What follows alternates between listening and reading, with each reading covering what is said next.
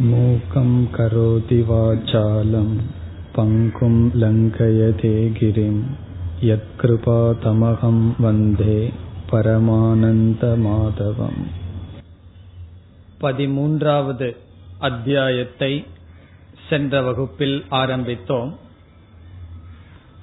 இதில் ஆறு சொற்களுக்கு விளக்கம் அமைந்துள்ளது.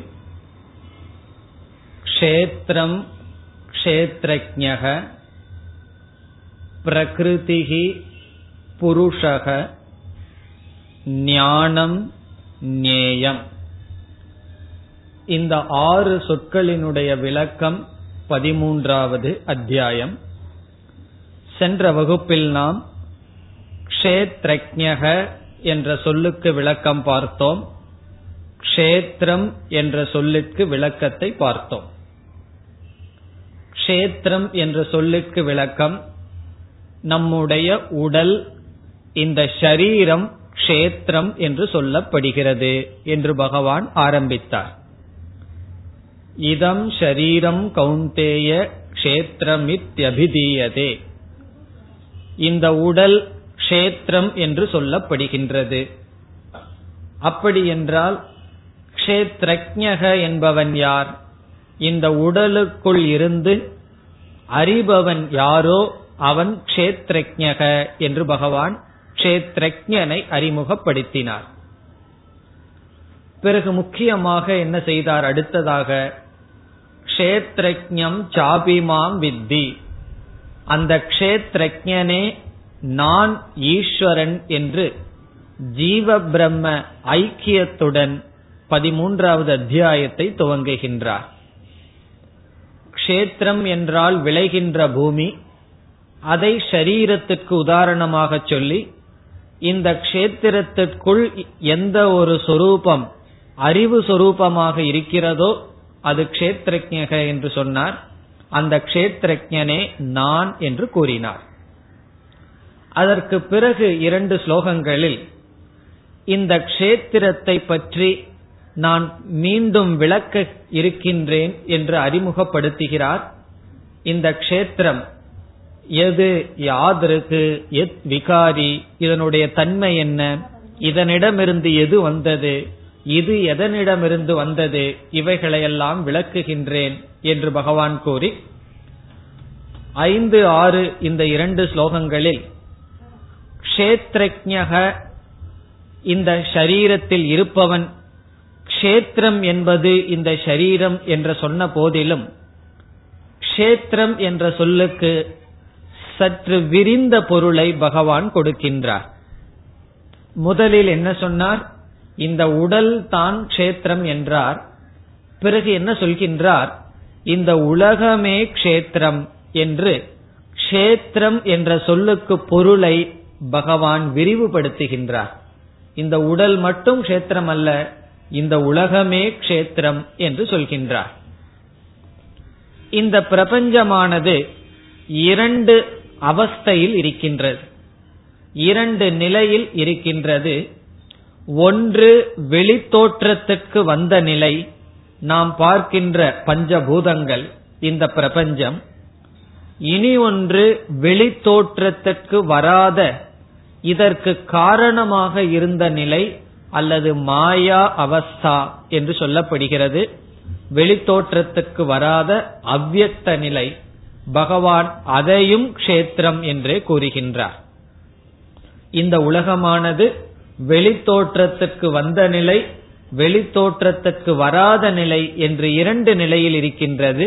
அந்த இரண்டையுமே பகவான் க்ஷேத்திரம் என்று கூறுகின்றார். மகாபூதாணி அகங்காரக புத்தி ரவ்யக்தமேவச்ச என்ற ஸ்லோகத்தில் இந்த பிரபஞ்சம் இதற்கு காரணமான நிலை அனைத்தும் க்ஷேத்திரம் என்று கூறுகிறார். பிறகு அடுத்ததாக நம்முடைய மனதில் விதவிதமான பாவனைகள் வருகின்றது. இச்சா துவேஷம் சுகம் துக்கம் இவைகளெல்லாம். இச்சா என்றால் ஆசை துவேஷம் என்றால் வெறுப்பு சுகம் நமக்கு தெரிந்தது துக்கம் துயரம். இவைகள் எல்லாமே மனதினுடைய தர்மங்கள். இவைகளையும் பகவான் க்ஷேத்திரம் என்று சொல்கின்றார். இதிலிருந்து மனம் என்பது ஜடமானது. அதில் இருக்கின்ற சில உணர்வுகளும் கூட க்ஷேத்திரம் என்று பகவான் வர்ணித்து க்ஷேத்திரம் என்ற சொல்லுக்கு முதலில் ஷரீரம் என்று பொருள் சொல்லி இரண்டாவதாக என்ன செய்து விடுகின்றார்? இந்த அகில பிரபஞ்சமும் இதற்கு காரணமான மாயை அவைகள் அனைத்துமே ஜடம் க்ஷேத்திரம் என்று சொல்லி முடிக்கின்றார். இத்துடன் க்ஷேத்திரம் க்ஷேத்ரஜம் என்கின்ற விசாரம் முடிவடைகிறது. இனி அடுத்ததாக ஞானம் நேயம் என்ற சொல்லுக்கு பகவான் விளக்கம் கொடுக்க வருகின்றார். ஆறு சொற்களில் க்ஷேத்திரம் கஷேத்ரஜக அதை நாம் பார்த்தோம். அடுத்ததாக ஞானம் என்ற சொல். பொதுவாக ஞானம் என்ற சொல்லுக்கு பொருளானது மனதில் தோன்றுகின்ற அறிவு. ஞானம் என்றால் மனதில் தோன்றுகின்ற அறிவு. ஆத்ம ஞானம் அல்லது வேதாந்த ஞானம் என்றால் வேதாந்தத்தை பற்றிய அல்லது ஆத்மாவை பற்றிய நம் மனதில் இருக்கின்ற ஞானம். அதுதான் பொதுவான பொருள். ஆனால் இந்த அத்தியாயத்தில் பகவான் ஞானம் என்ற சொல்லுக்கு முழுமையாக வேறு பொருளை எடுத்துக் கொள்கின்றார். பகவான் எடுத்துக்கொள்கின்ற பொருள் எப்படிப்பட்ட பண்புகள் நல் நல்ல குணங்கள் நமக்கு இருந்தால் ஆத்ம ஞானம் நாம் அடைய முடியுமோ அந்த ஞானத்திற்கு சாதனையாக இருக்கின்ற குணங்களை பகவான் ஞானம் என்று அழைக்கின்றார். பொதுவாக ஞானம் என்றால் மனதில் தோன்றுகின்ற அறிவு. இங்கு ஞானம் என்றால் ஆத்மாவை பற்றிய ஞானம் அறிவு. அந்த ஆத்மாவை பற்றிய அறிவு ஒருவனுக்கு வர வேண்டும் என்றால் எப்படிப்பட்ட குணங்கள் ஒருவன் பின்பற்ற வேண்டும்? எப்படிப்பட்ட பண்புகளுடன் ஒருவன் இருக்க வேண்டும்? அந்த பண்புகளுடன் ஒருவன் இருந்தால் அந்த ஞானம் அவனுக்கு கிடைக்கும். ஆகவே பண்புகளை பகவான் ஞானம் என்ற சொல்லில் அழைக்கின்றார். அவ்விதம் இந்த இடத்தில் ஞானம் என்றால் நல்ல பண்புகள். ஆங்கிலத்தில் கூறினால் வேல்யூஸ் வெர்ச்சூஸ் என்று சொல்லப்படும். வேல்யூ என்றால் மதிப்பு நற்குணங்கள் பண்புகள். இந்த பண்புகளையே பகவான் ஞானம்னு சொல்றார். அது எப்படி என்றால் சென்னையில வந்து ஒரு ரோடு இருக்கு. சென்னையில ஒரு மார்க்கம் இருந்தா அது சென்னையில் இருக்கின்ற மார்க்கம் தானே. ஆனா அந்த மார்க்கத்துல என்ன எழுதியிருக்கும்? காஞ்சிபுரம் ரோடு அப்படின்னு எழுதியிருந்ததுன்னு வச்சுக்கோமே. நம்ம என்ன அர்த்தம் புரிஞ்சுக்கிறோம்? இது காஞ்சிபுரத்துல இருக்கிற ரோடுன்னு புரிஞ்சுக்கிறது இல்ல இது மெட்ராஸ்ல தான் இருக்கு. ஆனால் இந்த சாலையில் இந்த மார்க்கத்தில் சென்றால் காஞ்சிபுரத்திற்கு போலாம்னு புரிஞ்சுக்கிறோம் அப்ப Kanchipuram road is equal to காஞ்சிபுரத்துக்கு செல்லுகின்ற மார்க்கத்துக்கு காஞ்சிபுரம் ரோடு என்றே பெயர். அதே போல இங்கு சொல்லப்படுகின்ற பண்புகளை பின்பற்றினால் ஞானம் என்கின்ற லட்சியத்தை அடையலாம். ஆகவே பகவான் ஞானத்துக்கு எடுத்து செல்கின்ற சாதனைகளை ஞானம் என்று அழைக்கின்றார். இங்கு பகவான் அமானித்துவம் அதம்பித்துவம் என்று ஆரம்பித்து இருபது பண்புகளை பகவான் பேசுகின்றார். ஒவ்வொன்றாக நாம் சுருக்கமாக பார்க்கலாம். அதிகமா பார்த்தா நன்றாக இருக்கும் தான். காலமில்லை வேறு சந்தர்ப்பத்தில் பார்க்கலாம். இப்பொழுது இருபது பண்புகளை சுருக்கமாக பார்த்து இவைகள் மனதில் நாம் பதிந்து கொள்ள பதிந்து வைக்க வேண்டிய பண்புகள். முக்கியமான இடம் இந்த இடத்துல பகவான் எப்படிப்பட்ட பண்புகளுடன் நம்மை நாம் காக்க வேண்டும் அல்லது நம் வாழ்க்கையை அமைக்க வேண்டும் சொல்றார். நம்ம என்னதான் வேதாந்தம் படிச்சாலும் வேற என்ன காரியம் பண்ணாலும் பகவான் இந்த பண்புகளுடன் இருப்பவர்கள்தான் ஞானத்தை அடைய முடியும் என்ற நிச்சயத்துடன் இருக்கின்றார். முக்கியமான சில நற்குணங்களை பகவான் பேசுகின்றார். இனி பகவான் பிறகும் பேச இருப்பார். தெய்வீக சம்பத் தெய்வீக குணங்கள்னு சொல்லி பிறகு பேச இருக்கின்றார். ஏற்கனவே பகவான் பேசினார். இந்த இடத்திலும் முக்கியமாக பேசுகின்றார். நாம் பதிமூன்றாவது அத்தியாயத்திலிருந்து என்ன கருத்துக்கள் அதிகமாக வரும்னு பார்த்தோம். மூணு கருத்துக்கள் பார்த்தோம். ஒன்று ஜீவ பிரம்ம ஐக்கியம் அது ஏற்கனவே வந்தது. இரண்டாவது நல்ல பண்புகள் இதற்கு பிறகு பேசப்படும். பிறகு ஆசுர சம்பத்துன்னு சொல்லி எப்படிப்பட்ட குணங்கள் நமக்கு இருக்கக்கூடாதுன்னு சொல்லி எப்படிப்பட்ட குணங்கள் நமக்கு இருக்க வேண்டும் என்று பகவான் இனிமேல் பேச இருக்கின்றார். அதற்கு ஆரம்பம் இங்கு செய்கின்றார். அந்த பண்புகளையே ஞானம்னு சொல்லி விடுகிறார் காரணம் என்ன?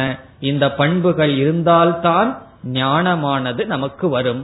இவ்விதம் பகவான் பேசுகிறார். இதில் அர்ஜுனனுடைய கேள்வி இல்லாமல் நாம் கீதையை பார்த்தால் ஏழாவது ஸ்லோகத்தில் ஆரம்பிக்கின்றது. ஆரம்பித்து பனி பதினோராவது ஸ்லோகம் வரை பகவான் இருபது பண்புகளை பேசுகின்றார். இனி நாம் ஒவ்வொரு பண்புகளாக எடுத்துக்கொண்டு பார்க்கலாம். முதல் எப்படி ஆரம்பிக்கின்றார்? முதல் ஸ்லோகத்திலேயே ஒன்பது பண்புகளை பேசிவிடுகிறார். முதல் சொல் அமானித்துவம் என்று ஆரம்பிக்கின்றார். ஒவ்வொன்றாக இப்பொழுது எடுத்துக்கொள்கின்றோம். முதல் பண்பு அமானித்துவம். மானித்துவம் என்றால் தன்னையே உயர்வாக நினைத்துக் கொண்டு இருத்தல். அமானித்துவம் என்றால் தன்னை உயர்வாக நினைக்காமல் இருத்தல். அது அமானித்துவம். இதுதான் பகவான் சொல்கின்ற முதல் பண்பு. எப்படி துவங்குகின்றார்? அமானித்துவம். தன்னையே உயர்வாக கருதாமல் இருத்தல். எப்பொழுது நம்மை நாம் உயர்வாக கருதுவோம்? வாழ்க்கையில எடுத்த காரியம் வெற்றி அடையாமல் வர்றதெல்லாம் தோல்வியா வந்து எல்லாமே கஷ்டப்பட்டுட்டு இருந்தா உயர்வா நம்ம நம்மை நாம் நினைக்க மாட்டோம். நாம் எடுத்துக்கொண்ட காரியம் வெற்றியாக அமைந்து அது படிப்பாகட்டும் பதவியாகட்டும் பொருளாகட்டும் வியாபாரமாகட்டும் இதுல எல்லாம் நமக்கு வெற்றி வர வர நம்மை அறியாமல் நம்மை பற்றிய ஒரு உயர்ந்த எண்ணமானது வந்துவிடும். காரணம் என்ன? நான் வாழ்க்கையில் இதை சாதித்தேன் அதை சாதித்தேன் என்ற எண்ணம் நம்மை எரியாமல் வந்துவிடும். அது மட்டுமல்லாமல் சாஸ்திரத்திற்குள் வந்து ஜபம் தியானம் அல்லது வேறு சில நல்ல குணங்களை நாம் வளர்த்தி விட்டால் அதோடு நம்முடைய முயற்சி இல்லாமல் சில தவறான குணங்களும் வந்துவிடும். தவறான குணங்கள் நமக்கு வர நம்ம முயற்சி பண்ண வேண்டிய அவசியமே இல்லை. அது இயற்கையா நமக்கு வரும். நல்ல குணம் வர்றதுக்கு தான் நம்ம முயற்சி பண்ணணும். தண்ணிய விட்டோம் அப்படின்னா இயற்கையா கீழே போகும். ஆனா டேங்க்ல தண்ணி போகணும்னா முயற்சி பண்ணணும் அல்லவா? அப்படி நம்ம மனச வந்து கெட்டு போக வைக்கணும்னு சொன்னா என்ன செய்யணும்னு யாருகிட்டையும் கேட்க வேண்டாம். காரணம் என்ன தெரியுமா? அதை பேசாம அப்படியே விட்டுருங்க கெட்டு போயிடும் ஒரு முயற்சியும் பண்ணாமல் விட்டால் மனதுக்கு எல்லா விதமான அசுர குணங்களும் வந்துவிடும். நல்லதா மாத்தணும்னா முயற்சி செய்ய வேண்டும். அப்படி நம்மை பற்றியே உயர்வாக நினைத்தல் அது கூடாது என்று ஆரம்பிக்கின்றார். சில கதைகள் எல்லாம் நீங்கள் படித்திருப்பீர்கள். தபம் செய்து கொண்டிருப்பார். தான் தப வலிமை அடைந்து விட்டோம்னு கர்வம் வந்துடும் பிறகு யாராவது ஒருவர் சிறுவன் வந்து அவனுக்கு வந்து போதிப்பார். இப்படி எல்லாம் கதை படிக்கிறோம். இதனுடைய அர்த்தம் என்னன்னா எப்படிப்பட்டவர்களுக்கும் சில சமயங்களில் தன்னை பற்றிய உயர்வு உயர்வான எண்ணம் வந்து விடுகிறது. தலையில் அவர் கனமா இருக்குன்னு சொல்றோம் அல்லவா? அதெல்லாம் வந்து விடுகிறது. அப்படி வரக்கூடாது என்று ஆரம்பிக்கின்றார்.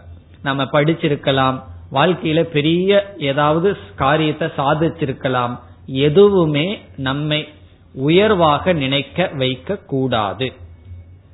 இத நம்ம வாழ்க்கையில சிந்திச்சு பார்த்தா நம்ம எதை நினைச்சு பெருமைப்படுறோமோ அதைவிட பெருமை மேலாக அடைந்தவர்கள் எத்தனையோ பேர் இருக்கிறார்கள். அவர்களை பார்க்கும்போது நம்ம பெருமைப்படுறதுக்கு எந்த விதமான நியாயமும் கிடையாது. சில சமயம் இருக்கிறத நினைச்சு பெருமைப்படுவோம். சில சமயம் இல்லாததை இருக்கிறதாக நினைச்சிட்டு வேற பெருமைப்படுவோம். இந்த பெருமைக்கு நம்ம என்ன சொல்றது? நம்ம கிட்ட குணம் கிடையாது. நம்ம கிட்ட இருக்கிற மாதிரி நினைச்சிட்டு பெருமை அடைந்தால் அது அதை விட மோசமானது. அது இருக்கோ இல்லையோ பெருமைப்படக்கூடாது. இதனால என்ன பாதிப்பு ஏற்படும் என்றால் நம்முடைய வாழ்க்கையில் நடந்த வெற்றிகள் அல்லது ஏதாவது ஒன்றை நினைத்து பெருமைப்பட்டு கொண்டிருந்தால் நம்முடைய ஷரீர அனாத்ம அபிமானம் அதிகரிக்கிறது. கடைசியில நம்ம வாழ்க்கை எப்படி முடியணும்னா எல்லாத்திடமிருந்து தியாகம். நம்மை பிரித்து கொள்வதில் வாழ்க்கை முடிய வேண்டும். நம்ம அடைஞ்ச ஏதோ ஒன்ற ஒரு பெருசா நினைச்சு பேசிட்டு இருந்தோமோ அல்லது பாவனையுடன் இருந்தால் அது அனாத்ம அபிமானத்தை வளர்த்து அது நம்முடைய வாழ்க்கைக்கு உதவாது. ஞான நிஷ்டை அல்லது ஞானத்தை அடைய உதவாது. இது ஆன்மீகத்துக்கும் தன்னை உயர்வா நினைக்கிறது உகந்ததல்ல. லௌகிக வாழ்க்கையிலையும் கூட நம்மிடம் நல்ல சில குணங்கள் இருந்து கர்வம் இருந்தால் அதுவே அந்த நல்ல குணங்களை வெளிப்படுத்தாது. அதனால சொல்லுவார் அவர் நல்லவர் தான் ஆனா கொஞ்சம் தலகணம். அதனால அவர்கிட்ட போக முடியாதுன்னு சொல்லுவார்கள். காரணம் என்ன? நம்மிடம் நல்ல குணங்கள் பல இருந்தும் சில தவறான குணங்கள் இருந்தால் அந்த நல்ல குணத்தினால நமக்கோ மற்றவர்களுக்கோ பயனற்று போகும். ஆகவே முதல்ல ஆரம்பிக்கின்றார் அமானித்துவம். உங்களை பற்றி உயர்வாக நினைக்காதீர்கள். அது ஜாதி நிமித்தமாவோ அல்லது அறிவு நிமித்தமாகவோ பொருள் நிமித்தமாகவோ எந்த நிமித்தத்திலும் எந்த நிமித்தம்னா காரணத்தை கொண்டு நம்மை உயர்வாக நினைக்க கூடாது. அது முதல் குணம். இனி இரண்டாவதாக அதம்பித்துவம். அமானித்துவம் என்பது மனதளவில் நம்மை உயர்வாக நினைத்தல் அது கூடாதுன்னு சொன்னார். அதம்பித்துவம் என்றால் வெளி காட்டுகின்ற விஷயத்தில் நாம் தம்பமாக இருக்கக்கூடாது ஆடம்பரமாக இருக்கக்கூடாது. நம்முடைய தர்மத்தை நாமே வெளிக்காட்டிக் கொள்ளக்கூடாது. நாம் செய்கின்ற நல்ல காரியங்களை வெளிப்படுத்த கூடாதுன்னு சொல்றார். இப்ப தம்பம் என்றால் அது ஷரீரத்தை அலங்கரிப்பதில் ஆடையில் நகை இது போன்ற பொருள்களில் நம்மை உயர்வாக காட்டிக் கொள்ளுதல் மற்றவர்களிடம். மானித்துவம் என்பது நம்மை உயர்வாக நினைத்தல்.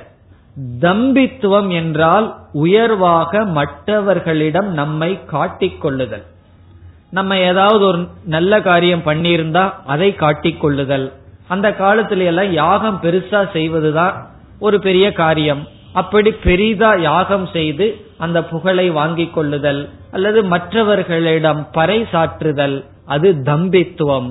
அவ்விதம் இல்லாமல் இருப்பது அதம்பித்துவம் என்று சொல்கின்றார் பகவான். இப்ப முதலில் நம்மை நாம் உயர்வாக நினைக்க கூடாது நம்மை மற்றவர்களிடம் உயர்வாக காட்டிக்கொள்ள கூடாது நம்ம ஆராய்ச்சி செய்து பார்த்தோம்னா எத்தனை செயல்கள் பேச்சுக்கள் மற்றவர்களிடம் நம்மை உயர்வாக காட்டிக்கொள்ள பயன்படுத்துகின்றோம் என்று நம்மை அறியாமல் தெரியும். எந்த ஒன்று செயலிலும் நம்முடைய பெருமையை நாம் காட்டிக்கொள்ள விரும்புகின்றோம். இதெல்லாம் இயற்கையாக வருகின்ற தோஷம். இது தவறு கிடையாது. ஆனால் இதை நாம் தொடர கூடாது தொடர வைக்க கூடாது. அதனாலதான் பகவான் சொல்றார் அதம்பித்துவம் என்றால் சமஸ்கிருதத்துல தர்ம பிரகடனம் என்று சொல்வது. பிரகடனம்னா பறைசாற்றுதல். தன்னுடைய தர்மத்தை தான் செய்த நல்ல காரியத்தை அல்லது தன்னிடம் இருக்கின்ற ஏதாவது பொருளாகட்டும் அல்லது அறிவாகட்டும் மற்றவர்களிடம் காட்டிக் கொள்ளுதல். அதனால சில பேர் அதிகமா பேசுவதன் மூலமாக தனக்கு இதெல்லாம் தெரியும் என்பதை காட்டிக் கொள்வார்கள் அப்படி காட்டிக் கொள்ளாமல் இருத்தல். நம்மிடம் ஏதாவது ஒரு அறிவோ அல்லது ஏதாவது ஒன்று இருந்தால் அதை காட்டிக் கொள்ளாமல் இருத்தல். அப்படி நம்ம இருக்கிறோமா? ஒரு புதிய பொருள் கடையிலிருந்து வாங்கிட்டு வந்த உடனே என்ன செய்யறோம் போய் நாலு வீட்டுல போய் நான் இதை வாங்கிட்டு வந்தேன் இவ்வளவு ஆச்சு உங்ககிட்ட இல்லையல்ல அப்படின்னு சொல்லி அதுல பெருமைப்பட்டு கொண்டு இருக்கின்றோம். அது தவறு என்று பகவான் சொல்ற சாதாரண பொருள்ல மட்டுமல்ல அறிவிலையும் சரி. எனக்கெல்லாம் கீத ஸ்லோகம் தெரியும் உனக்கு தெரியாதான்னு சொல்றது. அது இந்த மாதிரி. சாஸ்திரம் படிக்கிறது எதுக்குன்னா தம்பித்துவத்தை வளர்த்துக்கிறதுக்கா? அதற்கு அல்ல. ஆகவே பகவான் சொல்றார் அதம்பித்துவம் இப்ப இந்த இரண்டு என்ன? சரீர அல்லது செயலளவில் நம்மை உயர்வாக காட்டிக் கொள்ளாமல் இருத்தல். மனதளவில் நம்மை உயர்வாக நினைக்காமல் இருத்தல். இப்படி பகவான் துவங்குகின்றார். இனி அடுத்த பண்புக்கு வந்தால் அமானித்துவம் அதம்பித்துவம் மூன்றாவது அஹிம்சா. மிக மிக முக்கியமாக ஆன்மீக சாதகர்கள் பின்பற்ற வேண்டிய ஒரு பண்பு அஹிம்சை என்ற பண்பு. ஹிம்சா என்றால் துயரம் அல்லது பெயின் அஹிம்சா என்றால் மற்றவர்களுக்கு துயரம் கொடுக்காமல் இருத்தல். மற்றவர்களை புண்படுத்தாமல் இருத்தல். அஹிம்சா. சாஸ்திரத்துல எத்தனையோ பண்புகள் பேசப்படுகின்றது. அதில் முக்கியமாக பேசப்படுகின்ற பண்பு அஹிம்சை என்கின்ற பண்பு. ஒருவர் சந்நியாசம் எடுக்கும் பொழுது அவர் எடுத்துக்கொள்கின்ற மகாவிரதம் என்ன தெரியுமோ? அஹிம்சை என்கின்ற விரதம். அந்த சந்நியாச மந்திரத்துல பறவைகளை பார்த்தும் தேவர்களை பார்த்தும் உயிரினங்களை பார்த்தும் உங்களுக்கெல்லாம் அபயம் தருகின்றேன். நான் அஹிம்சை என்ற விரதத்தை எடுத்துக்கொள்கின்றேன் அதுதான் சந்நியாசம். நம்ம சந்நியாச சரீர அளவுல எடுத்துக்கிறோமோ இல்லையோ? வேதாந்தம் படிக்கிறோம் உபனிஷத் கீதையெல்லாம் படிக்கிறோம் ஆன்மீக சாதகர்களாக இருக்கிறோம்னு சொன்னா சந்நியாசம் என்பதை சரீரத்தில் எடுக்கிறோமோ இல்லையோ அதனுடைய தர்மமான அஹிம்சையை நாம் பின்பற்ற வேண்டும். மிக மிக முக்கியமான தர்மம் அஹிம்சா என்பது. இனி அஹிம்சா என்றால் என்ன? என்றால் மற்றவர்களை நாம் துன்புறுத்தாமல் இருத்தல். மற்றவர்களை நாம எப்படி துன்புறுத்துகிறோம் என்றால் முதலில் ஷரீரத்தில் துன்புறுத்துவோம். நம்முடைய உடலினால் மற்றவர்களை ஹிம்சைப்படுத்துவோம். இதெல்லாம் எப்ப செய்வோம்? பொதுவா சின்ன வயசுல இருக்கும்போது செய்வோம். என்ன செய்வோம்? வேறொரு பையனையும் அடிப்போம். இந்த மாதிரி ஏதாவது சரீரத்துல கஷ்டத்தை கொடுப்போம். பிறகு கொஞ்சம் வயதாயிடுதுன்னு வச்சுக்கோமே.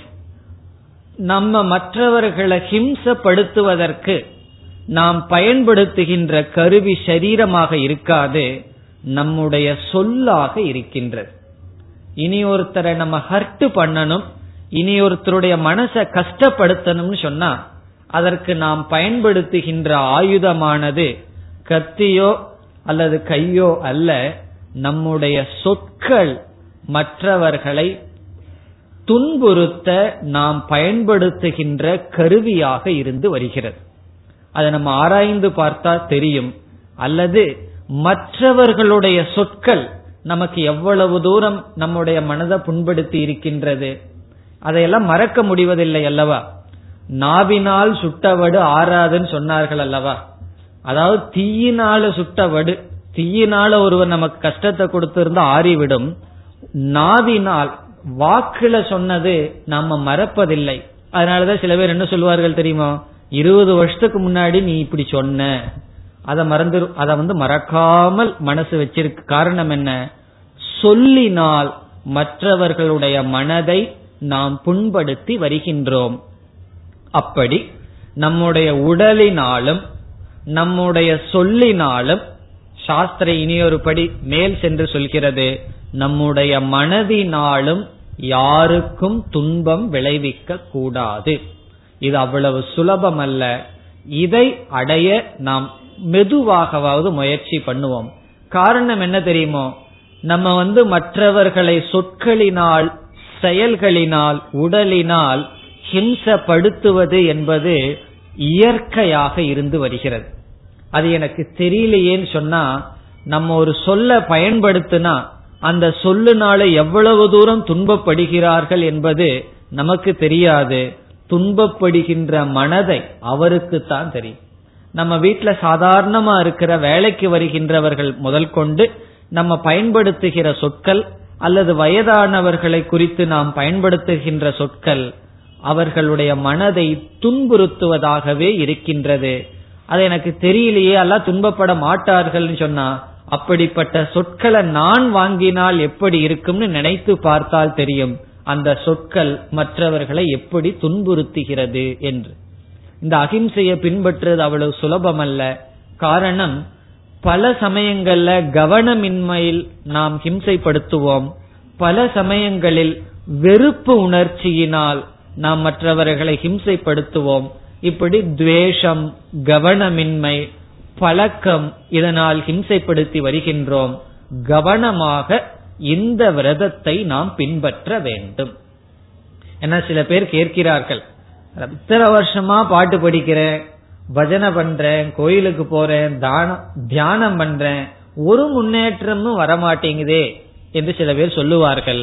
அதுக்கு என்ன காரணம் தெரியுமோ நாம் இங்கு சொல்லப்படுகின்ற இப்பொழுது பார்த்து வருகின்ற பண்புகளில் கவனம் செலுத்தாததுதான் காரணம். இங்க பகவான் என்னென்ன சொல்லிட்டு வர்றாரோ அந்த இருபது பண்புகளுக்காக நாம் முயற்சி செய்யாததுதான் காரணமே தவிர வேறு ஒரு காரணமும் கிடையாது. அதில் முக்கியமாக நாம் பின்பற்ற வேண்டிய சாதனை அஹிம்சா. சில விரதங்களை மகாவிரதம் என்று சொல்வார்கள். அதுல அதுல வருகின்ற விரதம் அஹிம்சா சத்தியம் முதலிய விரதங்கள் பேசப்படும். அதுல சத்தியமும் அஹிம்சையும் முக்கியமான இடத்தை பெறுகின்றது. அதை பகவான் இங்கு சொல்றார் அஹிம்சா என்று சொல்கின்றார். இப்போ ஒவ்வொரு நிமிடமும் நம்முடைய சொல் நம்முடைய செயல் நம்முடைய பாவனை நம்முடைய உடல். மற்றவர்களுடைய உடல் மற்றவர்களுடைய மனதை புண்படுத்துகிறதா இல்லையா என்று பார்த்து கவனமாக நாம் கையாள வேண்டும். இப்படி சொன்ன உடனே நமக்கு என்ன தோணும்? மற்றவர்கள் எல்லாம் இப்படி பார்த்தா பண்றாங்க. அவர்கள் வந்து துக்கப்படுத்தலாம் நான் வந்து ஏன் துக்கப்படுத்த கூடாதுன்னு சொன்னா அதுக்கு நம்ம என்ன உதாரணம் சொல்றது? அவர்கள் அப்படி செய்தால் நானும் அப்படி செய்ய வேண்டும் என்பதற்கு உதாரணம். நாம பாதையில போயிட்டு இருக்கும் பொழுது நாயானது நம்மை கடித்தால் நம்ம என்ன செய்யணுமா? திருப்பி கடிக்கணுமா என்ன? இல்ல நானும் திருப்பி கடிப்பேன்னு சொன்னா பிறகு அதற்கு நமக்கு என்ன வித்தியாசம்? வித்தியாசம் இல்லை அல்லவா? இப்படி ஒரு வேறுபாடு வேண்டும்னு சொன்னா என்ன செய்யணும்னா அந்த லாஜிக்கே இருக்கக்கூடாது. அவர்கள் இப்படி செய்கிறார்கள் பேசுகிறார்கள் அதனாலதான் நான் திருப்பி பேசினேன்னு நம்ம சொல்லவே கூடாது. அவர்கள் அப்படி பேசுகிறார்கள்னா அவர்கள் அப்படி இருக்கட்டும். நான் அப்படி இல்லை. அதுதான் நம்ம முதல்ல புரிந்து கொள்ள வேண்டும். நம்ம என்ன ஒரு பண்பை சொன்னாலும் அவன் சொல்றதுனாலதான் நான் சொல்றேன். அப்படி நாம் நினைக்க கூடாது. மற்றவர்கள் நம்மை ஹிம்சைப்படுத்தினால் அதை நம்ம என்ன செய்யணும்? அடுத்ததை சொல்றார் க்ஷாந்திகி சாந்திகி என்றால் பொறுமை மன்னித்தல். இப்ப நம்ம பின்பற்றணும்னு சொன்னா நான் பின்பற்றிடுவேன் என்ன ஹிம்சப்படுத்தாதவங்க கிட்ட நான் அஹிம்சையை பின்பற்ற என்ன ஹிம்சப்படுத்தினா என்ன சொல்லுவோம்? பழிக்கு பழி இனி ஒன்னு இருக்குமே ரத்தத்திற்கு ரத்தம் அது என்னுடைய சுவாவம் என்று நம்ம பேசு வசனம் பேசுவோம். அதுக்கு பகவான் பதில் சொல்றார் நீ மற்றவர்களை ஹிம்சைப்படுத்த கூடாது மற்றவர்கள் உன்னை ஹிம்சைப்படுத்துகின்ற சொற்களை சொன்னால் என்ன செய்யணுமா? சாந்திகி அடுத்த வேல்யூ அடுத்த பண்பு பொறுமை அல்லது மன்னித்தல். மன்னித்தல் ஒரு முக்கியமான பண்பு.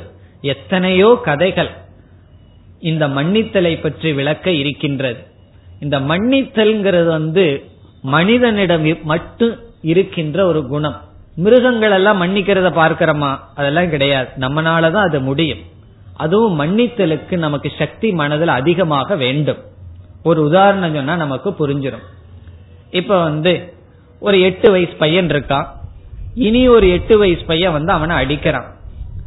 அவன் வந்து அடி வாங்கினானே அவனுக்கு உடம்புல நல்ல ஸ்ட்ரென்த் இருந்ததுன்னு வச்சுக்குவோமே என்ன செய்வான்?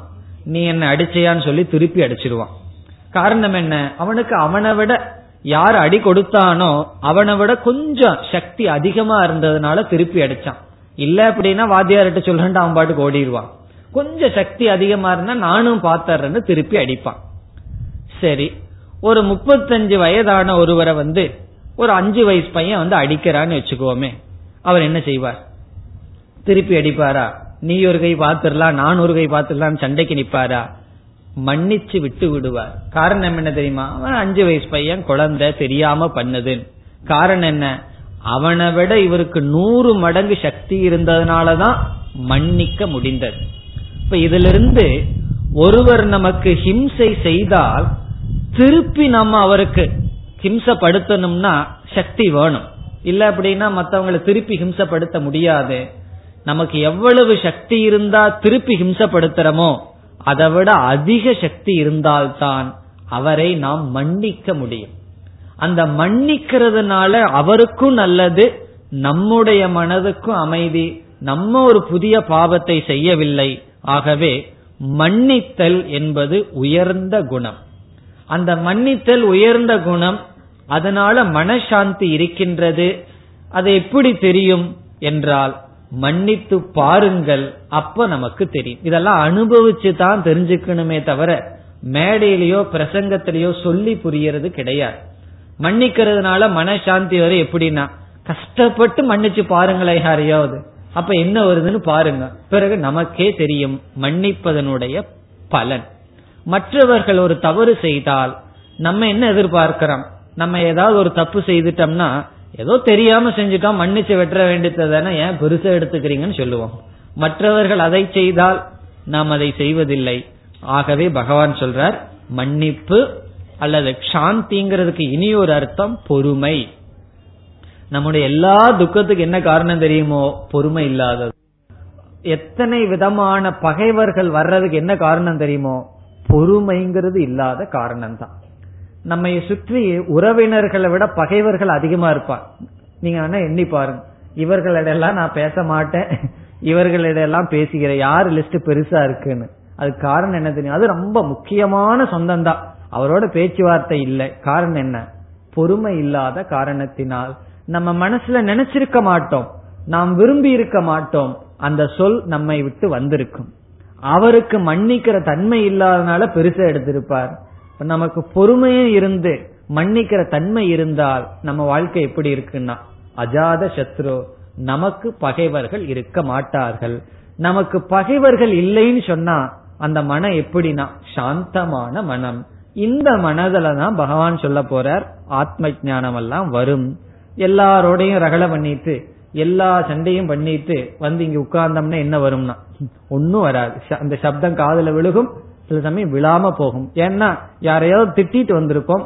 இல்ல யாரையாவது திட்டணும் திட்டம் போட்டுட்டு இங்க உட்கார்ந்துட்டு இருப்போம் என்ன உள்ள போகுமா? ஆகவே பகவான் சொல்றார் சாந்திஹி பொறுமை. இதுவரைக்கும் எவ்வளவு பண்பு பார்த்தோம்? அமானித்துவம் அதம்பித்துவம் அஹிம்சா சாந்திஹி இந்த அஹிம்சாங்கிறத நம்ம ஜபம் மாதிரி பண்ணணும். இத பத்தி பல மணி நேரம் நம்ம பேசலாம். இப்ப அடுத்த வேல்யூக்கு போக முடியாதுன்னு சொல்லி நம்ம வேகமாக செல்கின்றோம். நம்ம எத்தனையோ ஜபம் பண்றோம் அல்லவா? அதுல பெரிய ஜபம் அஹிம்சை. நான் யாருக்கும் ஹிம்சப்படுத்த மாட்டேன். அதுக்கு ஆன சக்தி வேணும்னு பகவானிடம் பிரார்த்தனை செய்ய வேண்டும். இந்த அஹிம்சைய பின்பற்றணும்னா பொறுமை வேணும். அதனாலதான் அடுத்ததே சொல்லிட்டார் பகவான். பொறுமைக்காக முயற்சி செய்ய வேண்டும். இனி அடுத்தது என்ன? ஆர்ஜவம் ஆர்ஜவம் என்றால் நேரடியாக இருத்தல் ஸ்ட்ரெயிட் ஃபார்வர்டு அர்த்தம். அதாவது நம்முடைய உடல் நம்முடைய சொல் நம்முடைய சிந்தனை. இந்த மூன்றும் ஒரே கோட்டில் இருப்பதற்கு ஆர்ஜவம் என்று பெயர். நம்ம எதை நினைக்கிறோமோ அதை சொல்றோம். எதை சொல்றோமோ அதை செய்கின்றோம். அதற்கு பெயர் ஆர்ஜவம். நம்ம செய்யறது ஒண்ணு சொல்றது ஒண்ணு நினைக்கிறது ஒண்ணு. அது என்ன சொல்றது? அது ஆர்ஜவம் அல்ல. இப்ப ஆர்ஜவம் சொன்னா நம்ம எதெல்லாம் நினைக்கிறோமோ அதையெல்லாம் சொல்லணும்னு அர்த்தம் இல்ல. நினைக்கிறதையெல்லாம் சொல்லிட்டு இருந்தா என்ன ஆகுறது? நினைக்கிறதையெல்லாம் சொல்ல வேண்டாம். எதையெல்லாம் சொல்றோமோ அதை நினைச்சிருக்கணும். நம்ம சொல்றது நம்முடைய மனசுக்கு உண்மையாக இருக்க வேண்டும். அப்ப சிந்தனையும் சொல்லும் ஒன்றாக இருந்து அந்த சொல்லும் செயலும் ஒன்றாக இருக்க வேண்டும். அது ஆர்ஜவம். அது ஒரு பண்பாக பகவான் கூறுகிறார். ஒருவரிடம் நான் இத்தனை மணிக்கு வர்றேன்னு சொல்லிட்டோம்னு வச்சுக்கோமே என்ன செய்யணும்? அத்தனை மணிக்கு நம்ம போகணும். அது சொல்றதுதான். போகணுங்கிறது இல்லையே. அதெல்லாம் நம்ம பொதுவா நம்ம இந்தியாவில வந்து பங்க்சுவாலிட்டிங்கிறதே கிடையாது. ஆறு மணிக்கு இந்த நிகழ்ச்சி ஆரம்பிக்கும்னு சொன்னா ஆறரை மணிக்கு தான் வந்து ஸ்டேஜ் எல்லாம் போடுவார்கள். காரணம் என்ன? ஆறு மணிக்குன்னு சொல்லுவோம். ஆறரை மணிக்குன்னு எல்லாம் ரெடி பண்ண ஏழு மணிக்கு ஆரம்பிப்போம். வர்றவங்களுக்கு அவங்க ஆறு மணிக்குன்னு சொன்னா ஏழு மணிக்கு தான் ஆரம்பிப்பாங்கன்னு தெரிந்து வருவார்கள். அதனால ரெண்டுக்கு சரியா போகுது. ஒன்னும் கஷ்டம் வர்றதில்லை. இவங்க ஆறு மணின்னு போட்டா ஏழு மணிக்கு இவங்க ஆரம்பிக்கிறதுக்கும் அவங்களும் அது கரெக்டா தெரிஞ்சு வர்றதுக்கும் ஆரம்பிக்கும். நம்ம வகுப்பு அப்படி இல்லைன்னு நினைக்கிறேன். காரணம் என்ன? சரியா ஆறரைக்கு ஆரம்பிச்சிடுறோம். அதனால என்ன செய்யணும்? ஆர்ஜவம். முடிஞ்ச வரைக்கும் ஏதாவது சில நாள் வீட்டுல வேலை இருக்கு வந்துடுறோம் பரவாயில்ல. நான் ஆசிரமத்தில் இருந்தா ஒரு வேலையும் கிடையாது. முன்னாடியே போய் பத்து நிமிஷம் உட்கார்ந்துக்கலாம். உங்களுக்கு எல்லாம் எவ்வளவோ வேலை இருக்கும் டிராபிக் ஜாம் எப்ப வேணாலும் ஆகலாம். அதெல்லாம் தவிர்க்க முடியாதது. ஆனா பொதுவா நம்ம மனசுல எப்படி இருக்கணும்? நம்ம ஒரு செயல் நம்முடைய சொல் நம்முடைய சிந்தனை நேரடியாக இருக்க வேண்டும். அதுக்காக நம்ம கவனமாக முயற்சி செய்ய வேண்டும். நம்ம எதை நினைக்கிறோமோ எதை சொல்றமோ அதை நாம் செய்ய வேண்டும். அப்படி இருப்பது ஆர்ஜவம் என்று சொல்லப்படுகிறது.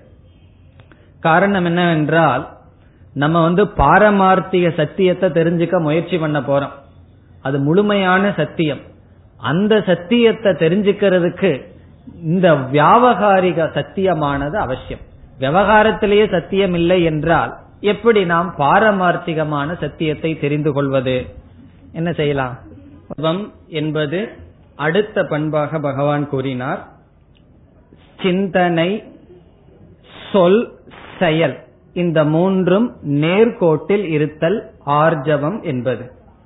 இவ்விதம் அமானித்துவம் அதம்பித்துவம் அஹிம்சா சாந்திகி ஆர்ஜவம்.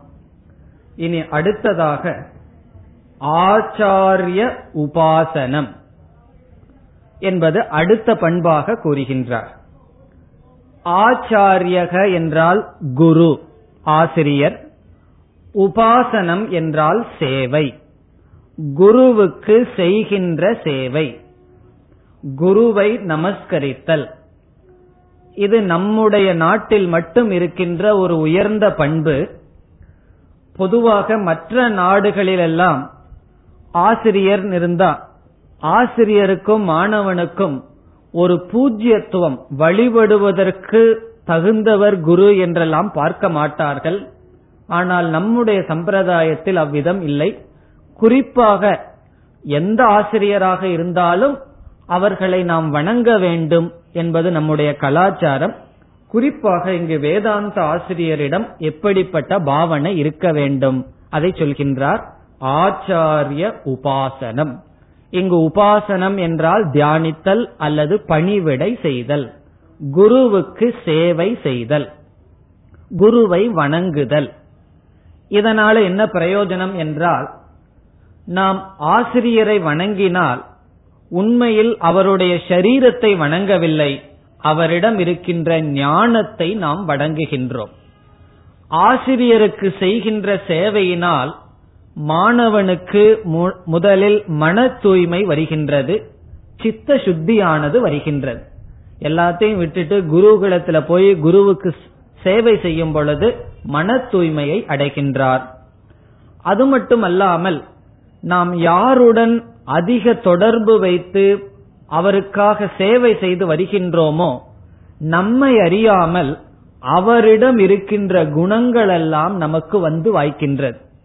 ஒரு குரு இருக்கின்றார் அவருக்கு சேவை செய்து அவருடன் இருந்து அவரை வணங்கினால் அவரிடம் இருக்கின்ற குணங்கள் எல்லாம் நம்மை அறியாமல் நமக்கு வந்து விடுகின்றது.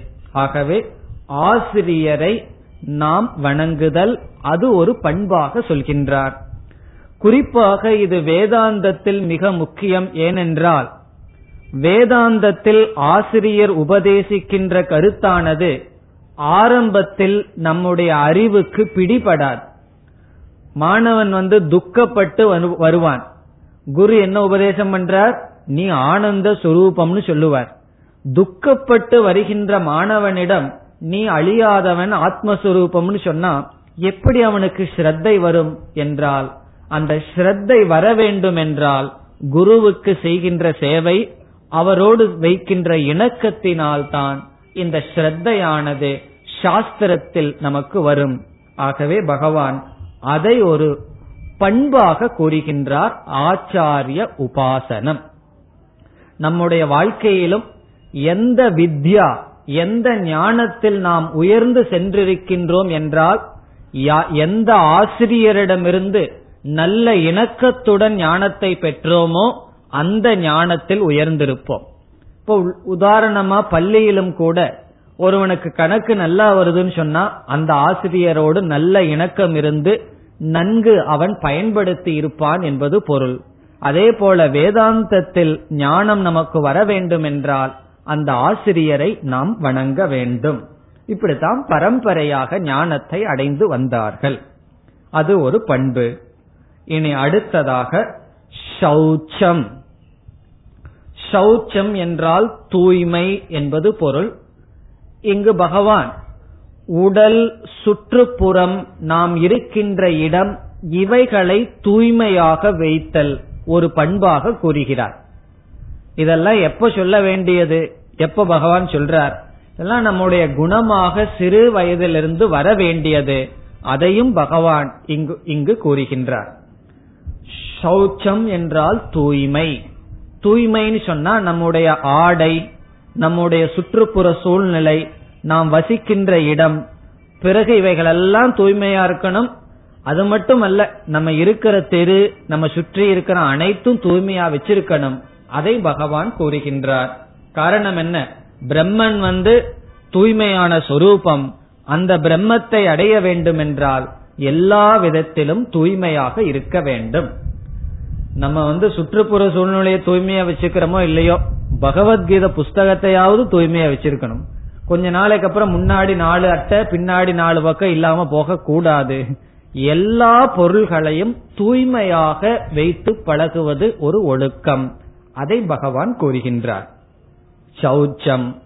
இனி அடுத்தது ஸ்தைரியம். ஸ்தைரியம் என்றால் மன உறுதி. நாம் எடுத்துக்கொண்ட சாதனையில் உறுதியாக இருத்தல். என்ன எத்தனையோ சாதனைகள் எத்தனையோ பண்புகளை எல்லாம் நம்ம ஆரம்பிப்போம். அமானித்துவம் இதெல்லாம் கேட்ட உடனே எப்படி இருக்கும்? இதெல்லாம் நமக்கு வந்தா நல்லா இருக்குமேன்னு சொல்லி ஆரம்பிப்போம். கொஞ்ச நாள்ல முடியாது விட்டு விடுவோம். அப்படி இல்லாமல் உறுதியாக இருத்தல். என்னென்ன காரியத்தை மேற்கொண்டோமோ அதில் எந்த தடைகள் வந்தாலும் உறுதியாக இருத்தல் ஸ்தைரியம். ஸ்திரம் என்றால் உறுதியாக இருத்தல் ஸ்தைரியம் என்றால் ஸ்திரமாக இருக்கின்ற மனநிலை திருடமான நிச்சயம் எடுத்தல் அதை பண்பாக கூறுகிறார். இனி அடுத்ததாக ஆத்ம வினிகிரக ஒன்பதாவது பண்பு. ஆத்ம வினிகிரக என்றால் மன கட்டுப்பாடு இந்திரிய கட்டுப்பாடு. ஆத்மா என்றால் உடல் இந்திரியம் மனம். வினிகிரக என்றால் கட்டுப்படுத்துதல். இந்திரியத்தையும் மனதையும் அமைதிப்படுத்துதல் கட்டுப்படுத்துதல். இவைகளெல்லாம் இருந்தால்தான் மற்ற பண்புகளையும் நாம் பின்பற்ற முடியும். இங்க சொல்ற பண்புகளை எல்லாம் எப்படி புரிந்து கொள்ள வேண்டும்? ஏதாவது ஒரு பண்பை முக்கியமா எடுத்துட்டோம் அப்படின்னா நம்மை அறியாமல் மற்ற பண்புகளும் சேர்ந்து வரும். இப்ப அகிம்சைய நான் முக்கியமா விரதமா எடுத்துட்டோம்னா என்ன ஆகும் அகிம்சைய பின்பற்றணும் என்றால் என்ன செய்யணும்? பொறுமை வேணும் மனக்கட்டுப்பாடு வேணும் இந்திரிய கட்டுப்பாடு வேணும்னு மற்றதெல்லாம் சேர்ந்து வரும். அதே போல ஆசுர சம்பத்தும் அப்படித்தான். நமக்கு என்ன ஒரு கெட்ட பழக்கம் ஒன்ன எடுத்துட்டோம்னு வச்சுக்கோமே ஒரு கெட்ட பழக்கத்தை நம்ம நல்லா பின்பற்றணும்னு முடிவு பண்ணிட்டான் நம்ம முயற்சி இல்லாம மற்ற தவறான பழக்கங்களும் வந்துவிடும்.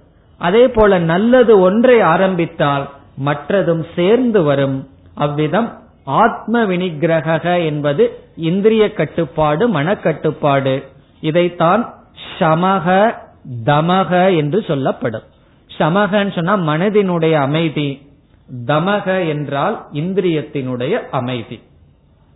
இவ்விதம் முதல் ஸ்லோகத்தில் அமானித்துவம் அதம்பித்துவம் அஹிம்சா சாந்திகி ஆர்ஜவம் ஆச்சாரிய உபாசனம் ஆச்சாரிய சேவை சௌச்சம் ஸ்தைரியம் ஆத்ம வினிகிரக இனி அடுத்த ஸ்லோகத்தில் இந்திரியார்த்தேஷு வைராகியம். இனி அப்படியே கொஞ்சம் கஷ்டமான சாதனைக்கு பகவான் வர்றார். வைராகியம் என்பதை ஒரு பண்பாக கூறுகின்றார். எதில் வைராகியம் இந்திரிய அர்த்தேஷு.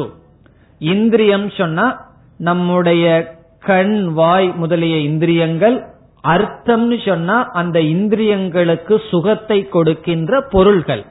அதில் வைராகியத்தை உடையவனாக இருக்க வேண்டும். நம்ம வந்து வைராகியம்ங்கிறதுக்கு தவறான ஒரு கருத்தை வச்சிட்டு இருக்கோம் வைராகியம் என்றால் வெறுப்பு என்ற எண்ணமும் சிலருக்கு இருக்கிறது. இங்கு வைராகியம்னா வெறுப்பு அல்ல விருப்பு அற்ற நிலை வைராகியம் எந்த பொருளையும் போகத்திற்கான பொருள் என்று நினைக்காமல் இருத்தல் வைராகியம் விஷயங்களில் விருப்பு வெறுப்பு இல்லாமல் இருத்தல் அது வைராகியம் இனி அடுத்தது அனகங்கார ஏவச்ச. அனகங்காரக என்றால் இந்த உடலில் அபிமானம் அபிமானத்தை குறைத்து பழகுதல்.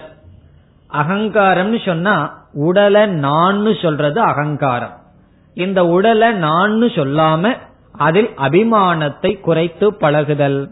இப்ப உடல்ல அபிமானம் குறையணும்னு சொன்னா அமானித்துவம் அதம்பித்துவம் இவைகளெல்லாம் இருக்க வேண்டும். ஆகவே பகவான் அனகங்காரகன் சொல்றார் தேகாத்ம புத்தியை விடுதல் உடலை ஆத்மா நான் என்று நினைக்காமல் இருத்தல்.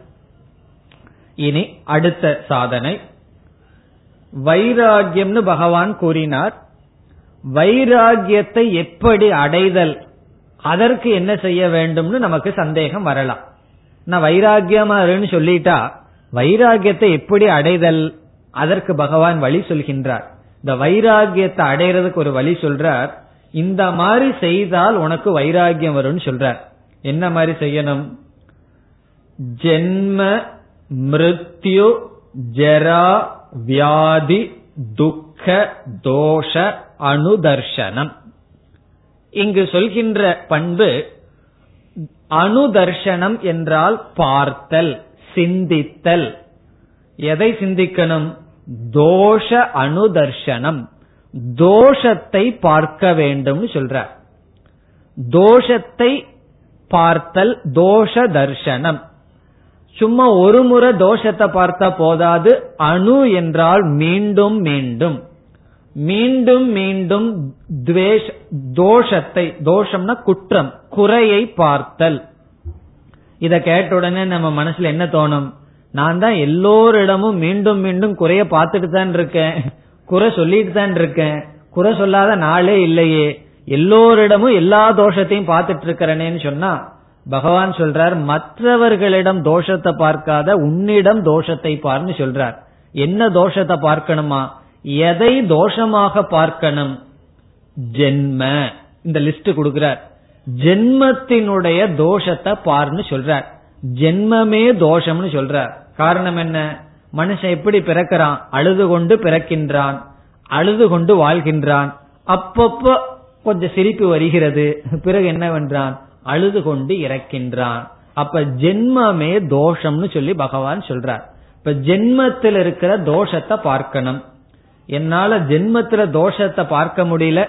ஒவ்வொரு நாளும் பர்த்டேன்னு கொண்டாடுறோம் அல்லவா? ஜென்மத்தை சந்தோஷமா நினைக்க முடியுதேன்னா அடுத்தது சொல்றார் மிருத்யு. மிருத்யுனா மரணம். மரணத்தை சிந்திக்க வேண்டும்னு சொல்றார். நம்ம மரணம்னு சொன்னா அதெல்லாம் மங்களம் இல்லாத வார்த்தையை சொல்லக்கூடாதுன்னு சொல்லுவோம். பகவான் சொல்றார் மரணத்தை தியானிக்க வேண்டும்னு சொல்றார். மீண்டும் மீண்டும் மரணத்தை நினைச்சாதான் இந்த உலகத்தினுடைய அனுத்தியத்துவம் தெரியும். நமக்கு எவ்வளவு பூமி வேணும் எவ்வளவு சொத்து வேணும் இதெல்லாம் எதற்குனா ஒரு மரணம் அனைத்தையும் பிரித்து விடும் என்று மரணத்தை நாம் சிந்தித்தல். நம்ம வந்து கான்டம்ப்ளேட் பண்றதுக்கு அதாவது மனதிலேயே விசாரம் பண்றதுக்கு எதுனா மரணம். மரணத்தையே நாம் சிந்திக்க வேண்டும். சிந்திச்சுட்டு பயந்துக்க கூடாது. அதிலிருந்து ஞானத்தை அடைய வேண்டும். மரணத்தை நினைத்து அதனுடைய தோஷத்தை பார்க்க வேண்டும். இப்ப ரெண்டுல தோஷத்தை சொன்னார். ஜென்மத்தில் தோஷம் மரணத்தில் தோஷத்தை பார்க்கணும். இதெல்லாம் துக்கம்னு சொல்றார்.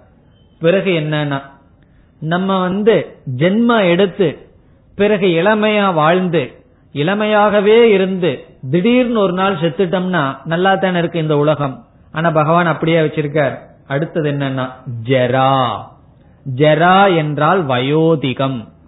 இந்த வயோதிகம்ங்கிறது நமக்கு வருங்கிறத பார்க்கணும்னு பகவான் சொல்றார். சில பதார்த்தத்தை சாப்பிடலாம் போக அனுபவிச்சுட்டே இருக்கலாம்னு நினைச்சா என்ன நினைக்கணும்? இதெல்லாம் கொஞ்ச நாள் தான் வயோதிகம் வந்துவிட்டால் இதை அனுபவிக்க முடியாது. அதனால வைராகியத்தை அடைய வேண்டும். அதை சொல்றார் ஜரா. ஜரா என்றால் வயோதிகம் மூப்பு. சரி எனக்கு வயோதிகம் ஆனாலும் என்ன? நான் அனுபவிக்கலாமேன்னு சொன்னா அடுத்ததாக என்ன சொல்றார்? வியாதி. வியாதி நமக்கு தெரிந்த சொல் நோய்.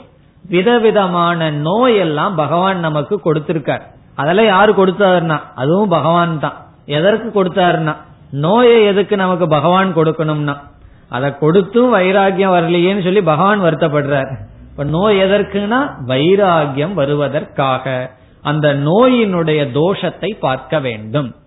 இதனுடைய அர்த்தம் என்னவென்றால் எந்த இந்திரியத்தை நாம் அதிகமாக போகத்திற்கு பயன்படுத்துகிறோமோ முதலில் அந்த இந்திரியத்துல நோய் வரும்.